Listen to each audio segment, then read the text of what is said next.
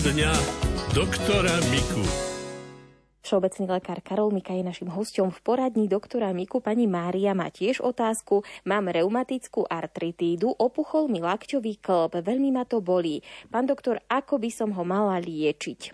No, ten lakeť asi dostal niekedy takú traumu, že si cvengla do ňoho, to sa stáva, no, tak človek niekedy sa udrie a on je prakticky nie vatovaný sadlom a tukami. Lebo tam hmatáme rovnú kost, o kosticu a kost. No.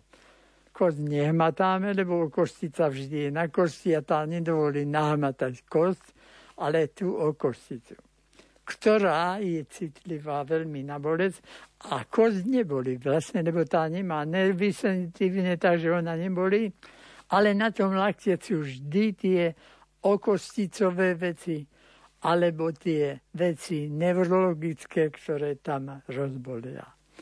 Tam obyčajne pomáhajú tie obyčajné derivačné mastie, ktoré v podstate sú aj lieky súčasne, pretože tie silice spôsobia lepšie prekrvenie a hlbokých častí, teda nie len lakeť v koži, ale oni cez hedové zóny vedú aj do hlbokých tkaní a tam nám to rozkurujú, by som povedal, že ten organizmus začne lepšie vylučovať také odpadové látky a naopak e, viacej roztiahnu sa cievy tie hlboké a pustia tam krvi veľa, aby sa ten lakeť prekrvoval viac.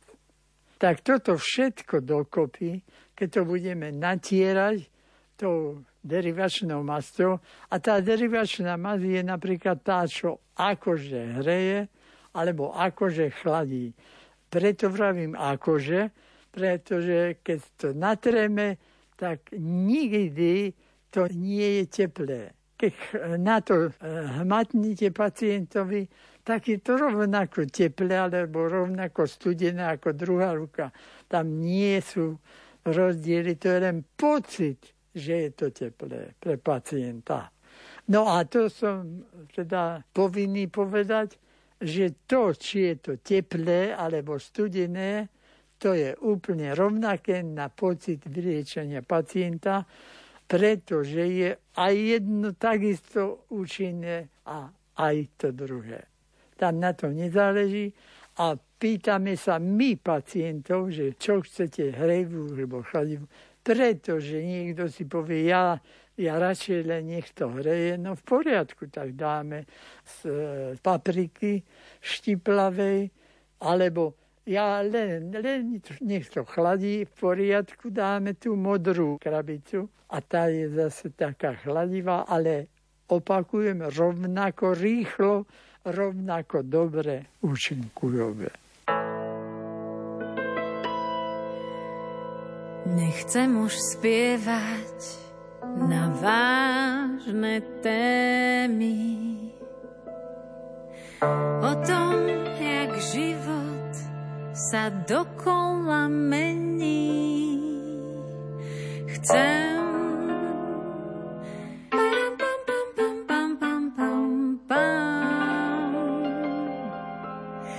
len tak byť.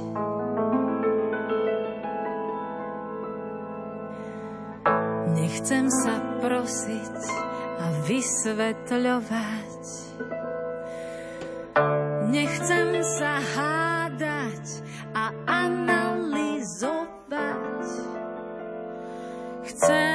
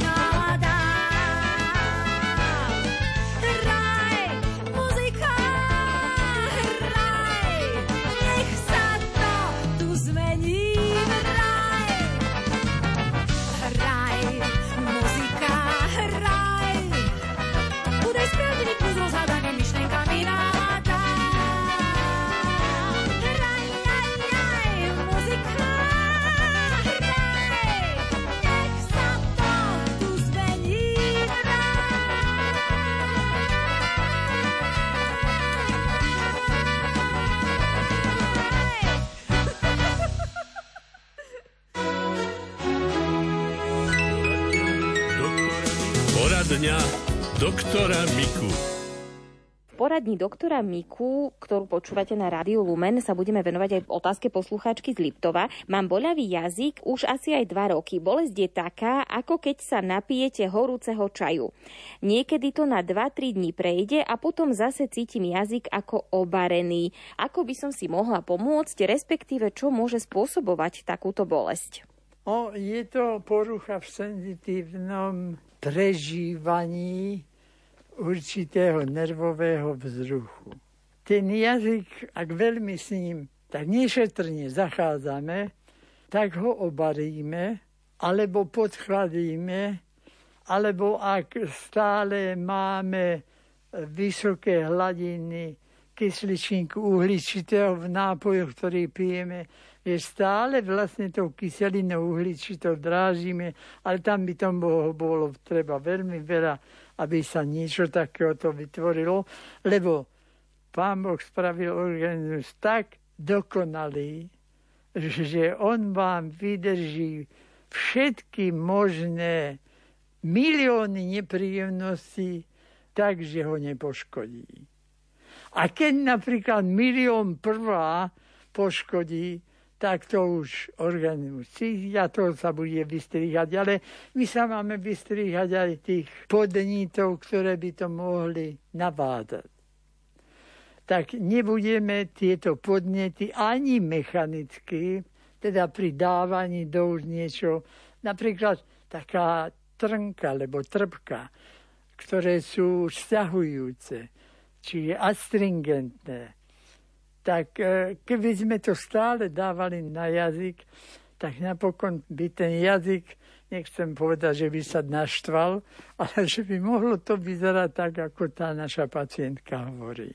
Že potom ten pocit, mesto desiatých minút na najvýš, že má dve hodiny.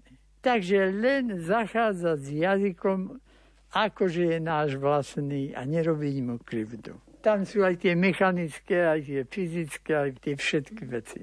Máme tu ešte jednu písomnú otázku. Pani poslucháčka prosí o radu, pán doktor. Moja sestra má 75 rokov a užíva jeden liek. Vyhadzujú sa jej od neho vyrážky po tvári a od lakťa dolu.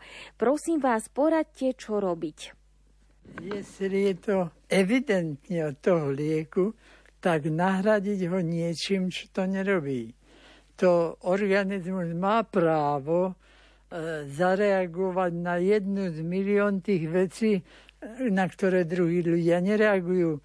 Tými nie je niekto, čo ja viem, menej cenejší, vôbec nie, ale jednoducho je senzitívny na toto. Nevieme vnútorne, prečo z dákých metabolických dôvodov, ktoré ani sa nám nepodarí možno vôbec zistiť, u daného pacienta, čo to robí. A možno nám pacient, no v tomto prípade áno, on povie, o čo to je, tak jednoducho to vynecháme a je po vtákoch, ako to povie. Čiže treba vyskúšať iný liek, ktorý lieči Áno, danú chorobu. liek, ale iného zloženia. Ak to bude to isté generikum, no tak samozrejme to, čo pacient nechce, tomu budeme ďalej popodnosť preťahovať. Stáva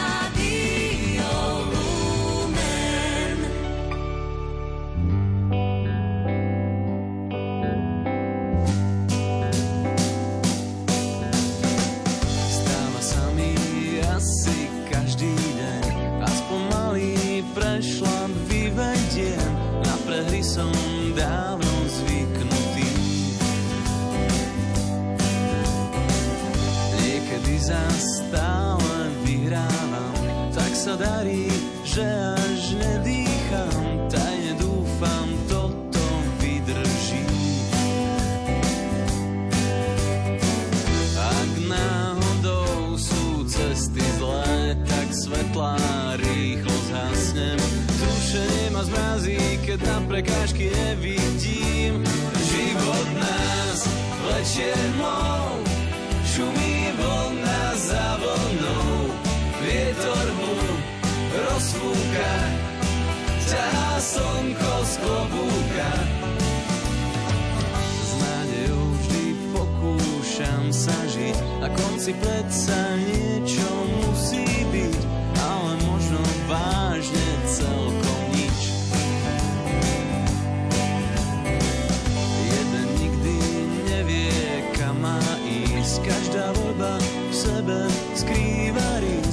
sa človek aspoň nenudí.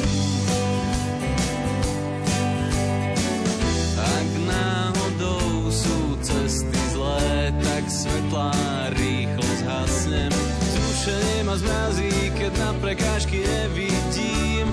Život nás lečie tmou, šumí vlna za vlnou. Vietor mu rozfúka, ťahá slnko z klobúka.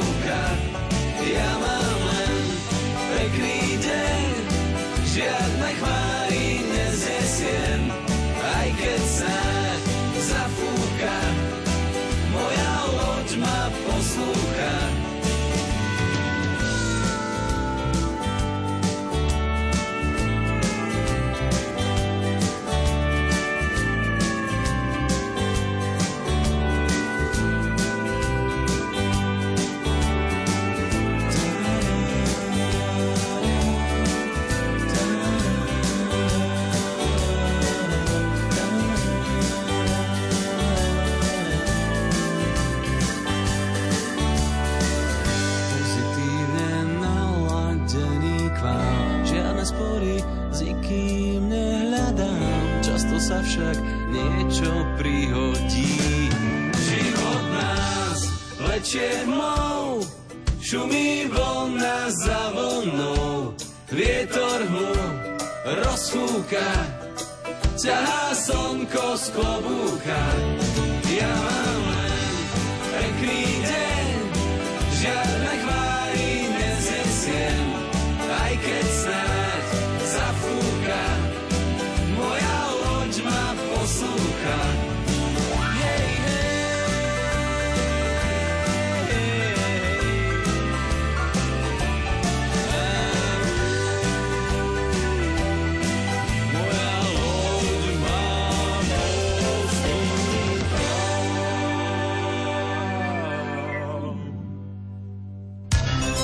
zo zdravotníctva. Mykoza je nepríjemné ochorenie postihujúce kožu, nechty a slíznice. Najčastejšie sa vyskytuje práve na chodidlách a na nechtoch na nohách a, a takisto u žien vo forme kvasinkovej vaginálnej infekcie. Mykoza si nevyberá medzi mladými či starými mužmi alebo ženami a o tejto téme sa porozpráva práve teraz redaktor Martin Petráš. V dnešnej relácii zo zdravotníctva sa porozprávame s pani profesorkou eh, Mariou Šimaliakovou, ktorá je zároveň prednostkou prvej kožnej kliniky Lekárskej fakulty Univerzity Komenského v Bratislave. Pani profesorka, na trhu kože odoznela jedna veľmi zaujímavá prednáška. Rozprávali ste o mykózach. Akým spôsobom sa prejavuje mykóza na nechtoch?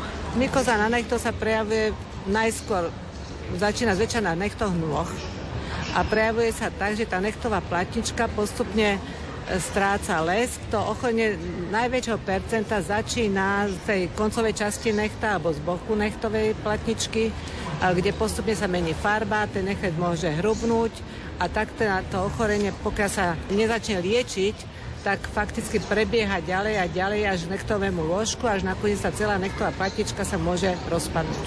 Akým spôsobom vie odborný lekár, dermatovenerológ zistiť, že sa jedná práve o mykózu? Robí sa na to mykologické vyšetrenie, to znamená zoberie sa časť toho nechtíka, nerobí sa manikúra, pedikúra, ale to pod tým nechtom, tá drobivá časť, alebo na rozhraní zdravého chorého nechta sa zoberie vzorka.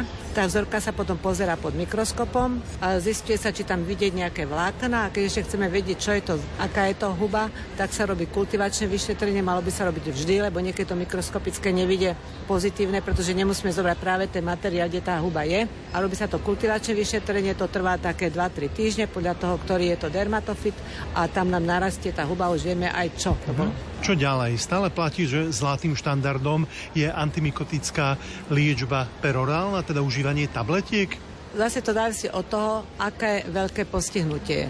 Keď máme naozaj postihnutú iba taký kúsoček, milimeter, dva z tej nechtovej platičky, jednak sa to dá odstrihnúť, jednak sa to dá aj teda liečiť lokálnou liečbou. A keď je to postihnutá celá nechtová platička, tak tam už moc teda to lokálnou liečbou neurobíme, skôr je to ako podporná liečba a pacient užíva celkovo lieky, ktoré musí užívať podľa toho, či sú postihnuté nechty na nohách alebo na rukách. Niektoré lieky sa užívajú treba z týždeň a tri týždne pauza, niektoré sa užívajú každý deň, to závisí od toho, ako je to indikované a minimálne tie tri mesiace na tých nohách. E, mnohé kliniky korektívnej dermatológie, plastickej chirurgie ponúkajú zázrak, ošetrenie takéhoto chorého nechta laserom. Čo si o tom, pani profesorka, myslíte vy? Počula som o tom, e, musím povedať sa, priznať, som to veľa neštudovala. Ja som vždy chcela, teda, aby sa naozaj vedelo, že či tie nechty sú postihnuté mykotickou infekciou.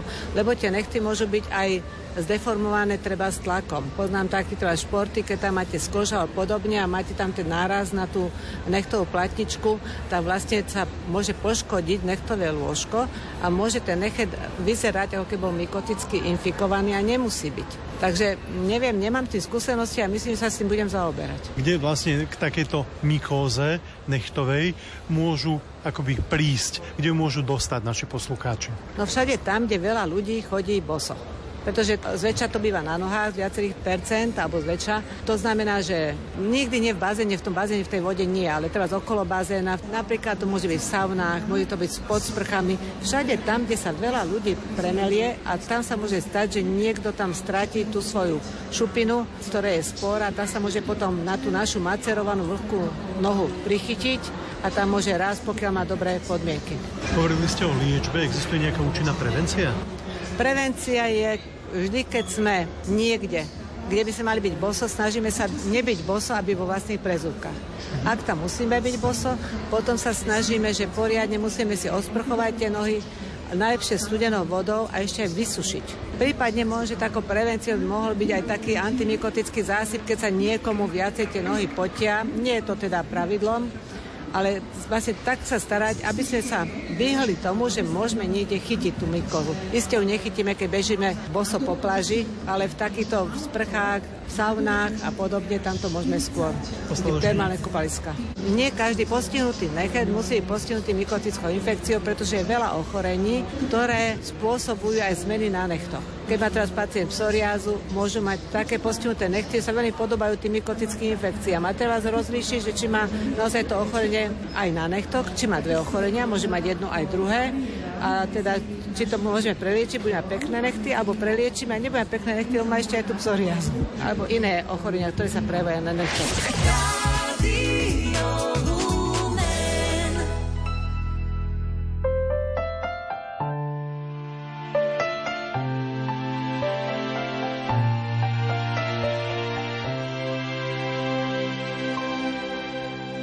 Koľko ciest musím prejsť, nechám sa zviesť. Keď to sám nezvládnem, budeš ma niesť, nepýtam sa kam. Tak chyťme tento čas, skôr než predbehne nás. Na dne mora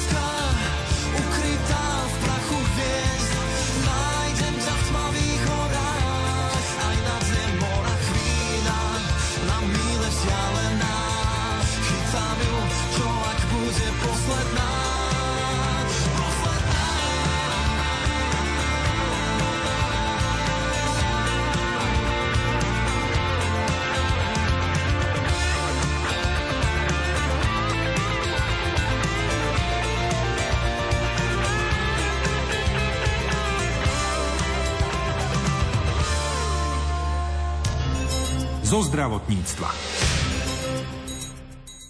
Hirzutizmus je nadmerné ochlpenie ženských častí tela na takých miestach, kde ochlpenie bežne nerastie, respektíve rastie iba minimálne. Môže byť príznakom vážnejšieho ochorenia či endokrinologickej poruchy. Zapríčiniť ho môže aj nadmerná produkcia mužských pohlavných hormónov, nadváha alebo ginekologický problém. Téme sa venuje redaktor Martin Petráš. V dnešnej relácii zo zdravotníctva sa porozprávame s Hankou Vajnčes, ktorá sa už roky zaoberá epiláciami. Čo spôsobuje e, nadmerné ochlpenie, či už na tvári alebo na tele a podľa vášho názoru môže spôsobiť aj e, nejakú psychickú újmu, či už pre ženu alebo pre muža? Hormóny nám ovplyvňujú rast chlopkov. To znamená, že Hlavne ak vidíme napríklad nadmerné ochlpenie u žien na tvári, vieme predpokladať, že tam dochádza k nejakej hormonálnej nerovnováhe. U dám to nadmerné ochlpenie hlavne v tých tvárových častiach dokáže spôsobovať nepríjemné pocity, pocity neistoty, napriek tomu, že je to absolútne bežná záležitosť, s ktorou sa veľa žien stretáva. Ale samozrejme nehovoríme iba o tvári, ale o iných častiach tela. Toto nadmerné ochlpenie môže spôsobovať následne pre danú dámu tú neistotu, ale jednak môže aj ovplyvňovať stav pokožky.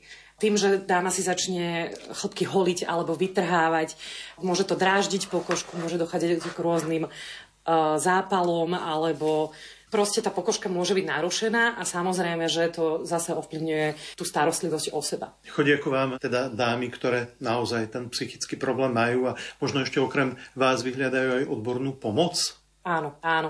Častokrát riešime práve to, a je to vec, ktorú u nás častokrát to prichádza ako téma. Naozaj nie len tá fyzická stránka, ale aj to psychické. Cítim sa neistá, neviem, akým spôsobom sa upraviť. Riešime to. Takéto nadmerné ochopenie sa inak volá hirzutizmus. E, dá sa nejakým spôsobom liečiť? Bohužiaľ nie. Také nadmerné ochlpenie sa nedá liečiť, ale dajú sa liečiť symptómy. To znamená, uh-huh. že Jednak môžeme sa pokúšať o nejakú úpravu hormonálnu, čo teda patrí samozrejme do rúk endokrinológa, endokrinológa uh-huh. ale následne, ako náhle sa nám aj tá hormonálna situácia upraví, je potrebné zbaviť sa tých symptómov. To znamená, že je potrebné tie chlopky odstrániť následne. Odstraňovanie takýchto chlopkov, napríklad PEMZov, e, ako odporúčala pani e, primárka Ústavu lekárskej kozmetiky, pani doktorka e, Eleonora Lukáčová, je možno obsolentnou. Aké sú tie novšie, moderné metódy? Je to možno odstraňovanie takýchto chlopkov voskom alebo cukrovou pastou? Máme viacero možností odstraňovania chlopkov. Rozdelala by som ich na také podľa kategórií krátkodobé, strednodobé, dlhodobé. Krátkodobé, to všetci poznáme, holenie, žiletka, úplne bežné. Skrátime chlpok nad povrchom, pokožky, ale nevýhodou je, že jednak pri častom holení pokožku podraždíme a druhá vec je, že to holenie nevydrží dlho. Všetci vieme, že následne chlpok tupí, vyrastá nám na pokožku, pichá nás, svrbí nás, je to nepríjemné. A možno hlavne neodstránime ten folikul, však? Áno. A tým teda pádom... Ten, to miesto, odkiaľ vlastne ten vláz alebo chlpok vyrastá, alebo tieto prídatné kožné adnexa. Áno, presne tak. Potom Druhou metódou je, ako ste správne spomínali, vosk alebo cukrová pasta. Tieto mm-hmm. metódy sú veľmi podobné, kedy vytrhneme chlpok aj s jeho korienkom. Je to metóda, ktorá je trvalejšia, pretože mm-hmm. dlhšie trvá, kým nám ten uh, chlpok znova vyrastie.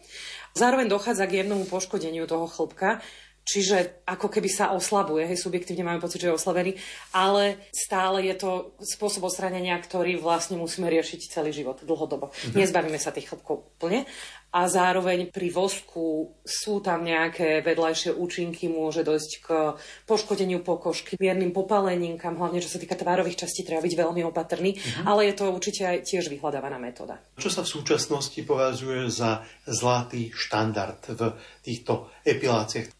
Zlatým štandardom je laserová epilácia. Z výsledkov výskumov vychádza jednoznačne laser ako najlepšie a najefektívnejšie riešenie odstránenia chlpkov. Čo sa vlastne deje je, laicky povedané, laserový lúč zasiahne chlpok v jeho folikule, odstráni mu, zruší mu ja to poviem úplne laicky, Áno. zruší mu zásobenie, chlpok nie je vyživovaný a tým pádom odumiera.